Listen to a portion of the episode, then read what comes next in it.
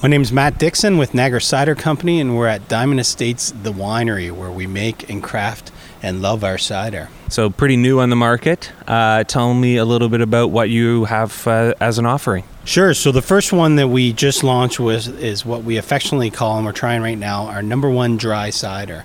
And why it's our number one is because it was our first baby that we spent a lot of time crafting. And this is the one that we're really positioning as our flagship product. Um, we also have two other offerings that are in the tank that we're going to try in a little bit. We'll talk a little bit more about them as we go because we're going to be doing constantly small batches uh, as the market dictates it and as Rich, my cider maker and partner, comes up with all these uh, fun ideas for ciders. So why don't you tell me first a little bit about this and what the characteristics you're you're aiming for and what you've uh, obviously achieved? Yeah, so Rich and I, uh, it's actually a funny bit of a funny backstory. We both play hockey together. We're both from a small town called Fawn Fonthill, Ontario, in, in the middle of Niagara. And after hockey one night, we were both drinking ciders, which is a pretty rare occurrence to see two guys drinking a cider after hockey. And so we got chatting a little bit, and I found out that Rich had been making cider at home for the last five years.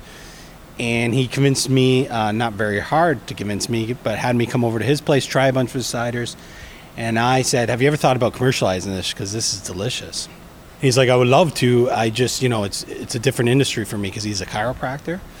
And having been myself in the wine industry and cider and beer industry for the last 10 years and wanting to always start my, something on my own, um, I jumped all over it. And Rich and I really put this uh, vision and this dream together. Uh, about just over a year ago, April 2018 is kind of when we first started talking. And what we really wanted from our ciders from the start is we, we both love dry ciders. And what we were struggling to find is a cider that was consistently available, that was dry, that it had a lot of drinkability characteristics to it. It's a very technical term we like to use, which is crushable. We wanted to have something that was higher end, dry, and people could drink it and enjoy it, not just have to stop after one. Often, when you try a crazy craft beer, a crazy craft cider, you have one, you're like, that was interesting, I really liked it. I just don't think I could have another one.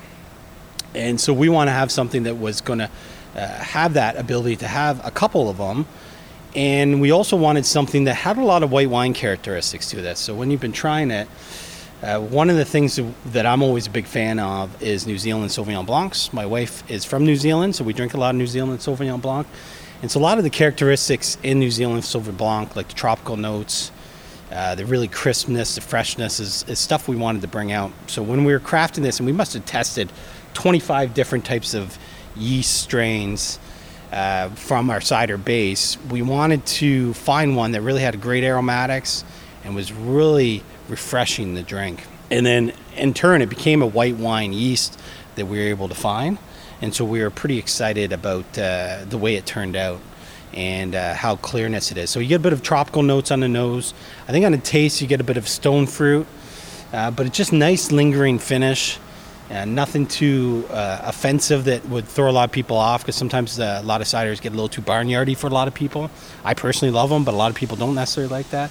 So we wanted to have something that people will smell it, go, wow, that smells delicious, and taste it, and really uh, nail that taste profile. And how did you end up in the uh, the Diamond Estates winery? Yeah, so this is actually where my roots in the industry started. So I was first uh, hired into the wine industry with Diamond Estates Winery. I was actually the brand manager for their Niagara wines. They have quite a large Niagara wine portfolio, VQA wines.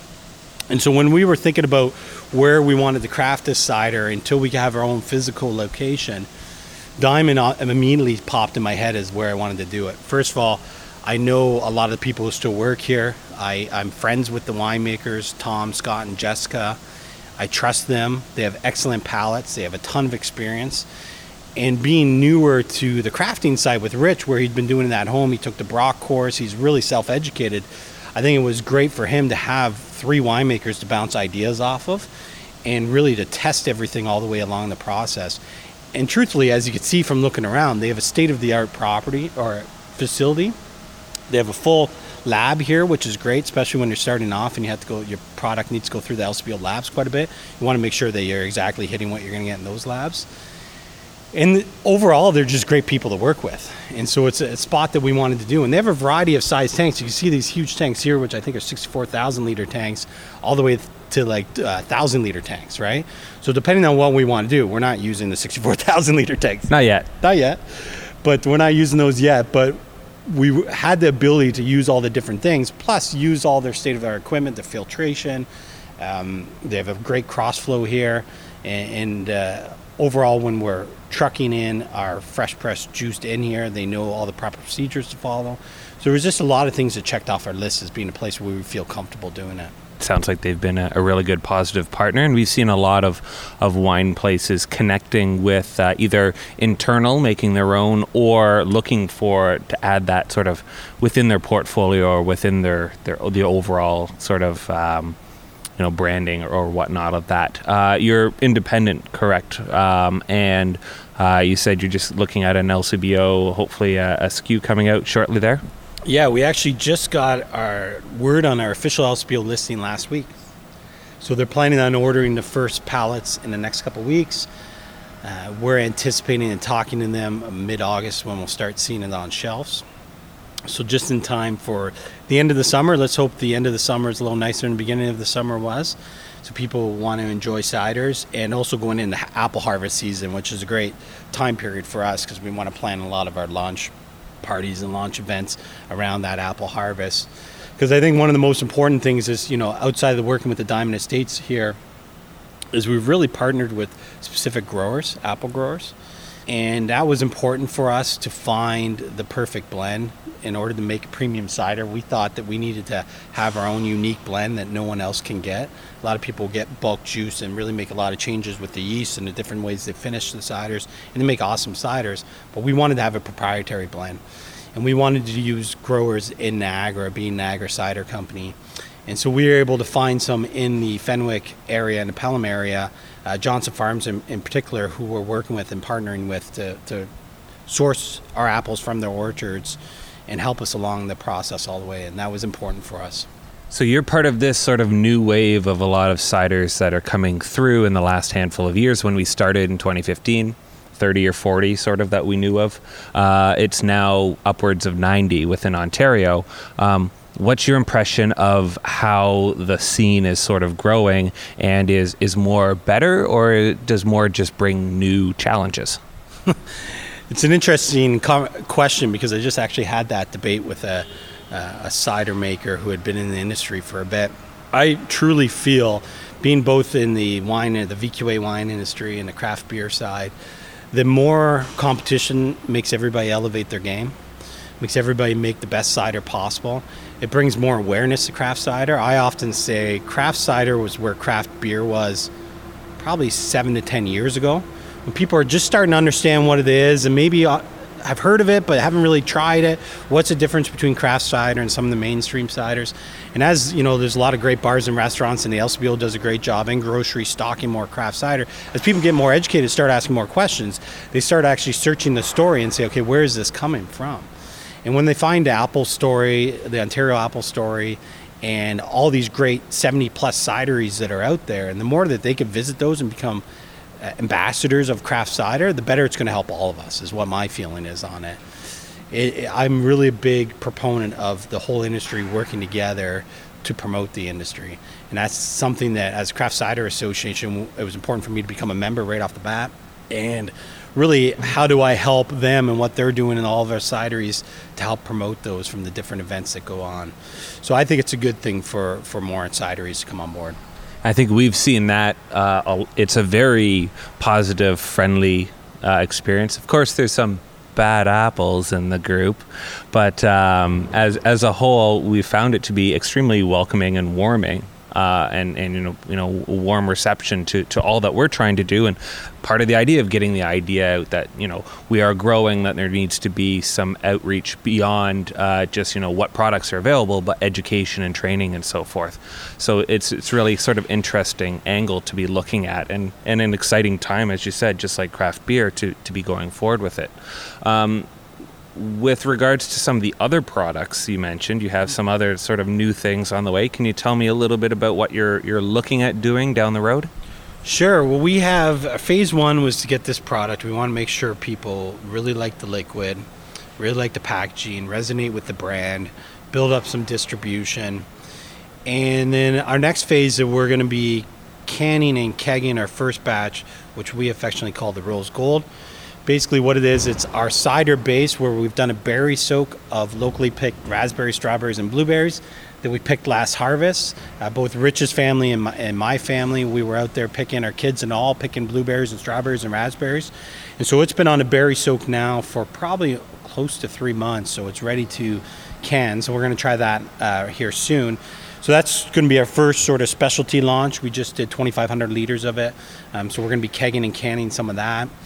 And, and, people are excited to try it as it's been getting out there. And then the other one that's probably about a month after that is uh, is what we call our Stay Gold. So it's a straight golden russet. So from it's we're going to vintage date it, a 2018 vintage dated, because Rich and myself feel that it actually is one of those ciders you could buy and lay it down and try it each year and see how it evolves and change. Much like a great Riesling, how you can really see how much a Riesling changes from being new and fresh to how much it ages and the characteristics come on that.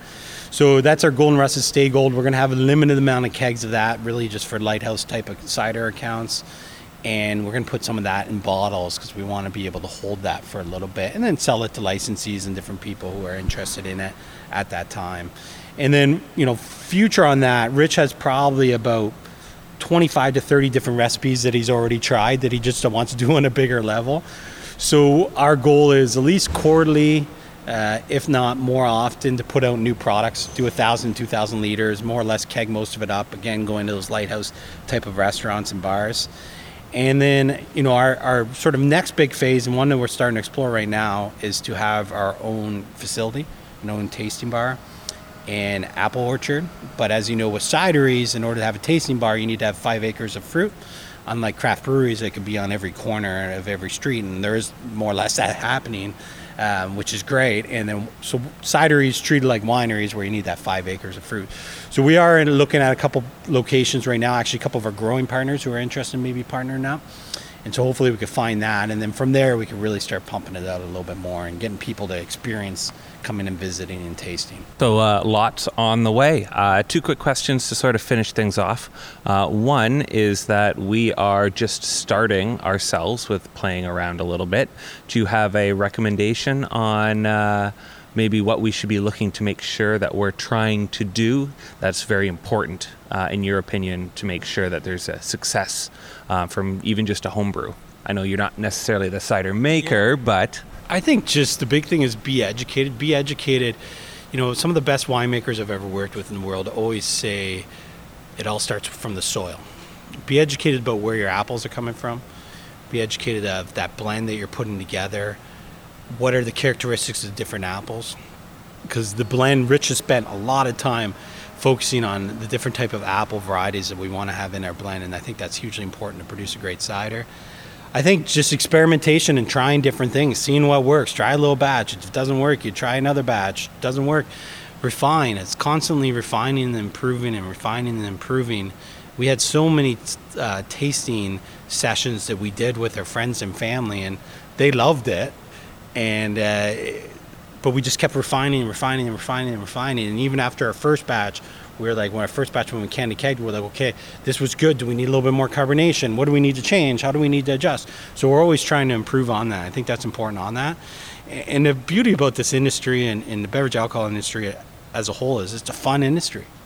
People want to talk about beverage alcohol products. They want to talk about craft cider, and you guys are doing a great job leading the charge and educating people on craft cider. And I think that's extremely important, as we talked about earlier, getting people with craft beer where they were 10 years ago to get in craft cider there so we can be all successful in selling a lot and having a lot of fun doing it. And my final question to you is uh, Do you foresee any major challenges coming up in the next little while for you, and how are you looking to navigate something like that? I think the biggest challenge for us as an industry is the taxation that we face. We're treated the same as imported products and taxed the same. In fact, uh, cider is taxed the most out of all Ontario products. I think the new government's made a lot of indications that they want to change that, and there's a lot of great conversations that are happening underway there. That's number one is how do we make sure we have proper taxation for an Ontario product where we're supporting Ontario jobs and Ontario businesses. That's number one. Number two is continuing to allow distribution. Grocery stores has been a huge win for us as ciders and craft cider specifically we're selling a lot of cider in grocery, and I want to make sure that we continue to expand on that, as well as supporting our important number one customer. I like to call them the LCBO because I think they do a really good job in the education part at the store level with the product consultants, with their, their beer ambassadors, cider ambassadors, with their food and drink, with all that sort of stuff, really helping to educate people on that. And I think they're going to be an extremely important partner for us moving forward on top of that. And ultimately, you know, more and more people ask for craft cider, the more and more bars and restaurants are going to carry craft cider. And, and I think that's going to be a constant challenge because we are going against a lot of uh, companies with very deep pockets who offer a lot of incentives and have some great products, but you know more and more customers are driving the boat as saying what they want should be pouring on that tap. So hopefully more and more people are starting to add more craft ciders, and those are the four main challenges. Thank you so much. And uh, where can people get more information about what you're offering? So if they go to NiagaraCiderCompany.com, there'll be a link there that will link to all of our social media feeds. The main one that we're doing is on Instagram. We're posting where we're being available. It's a little bit of our story and our background of myself and Rich and what we're trying to do, and uh, and then ultimately just follow us if you can. And then uh, we're going to be in the LCBO soon. We're in probably about a dozen licensee restaurants, bars, and restaurants, and that's growing every day. So more and more places will be carrying it. So that's the best uh, bet to find us.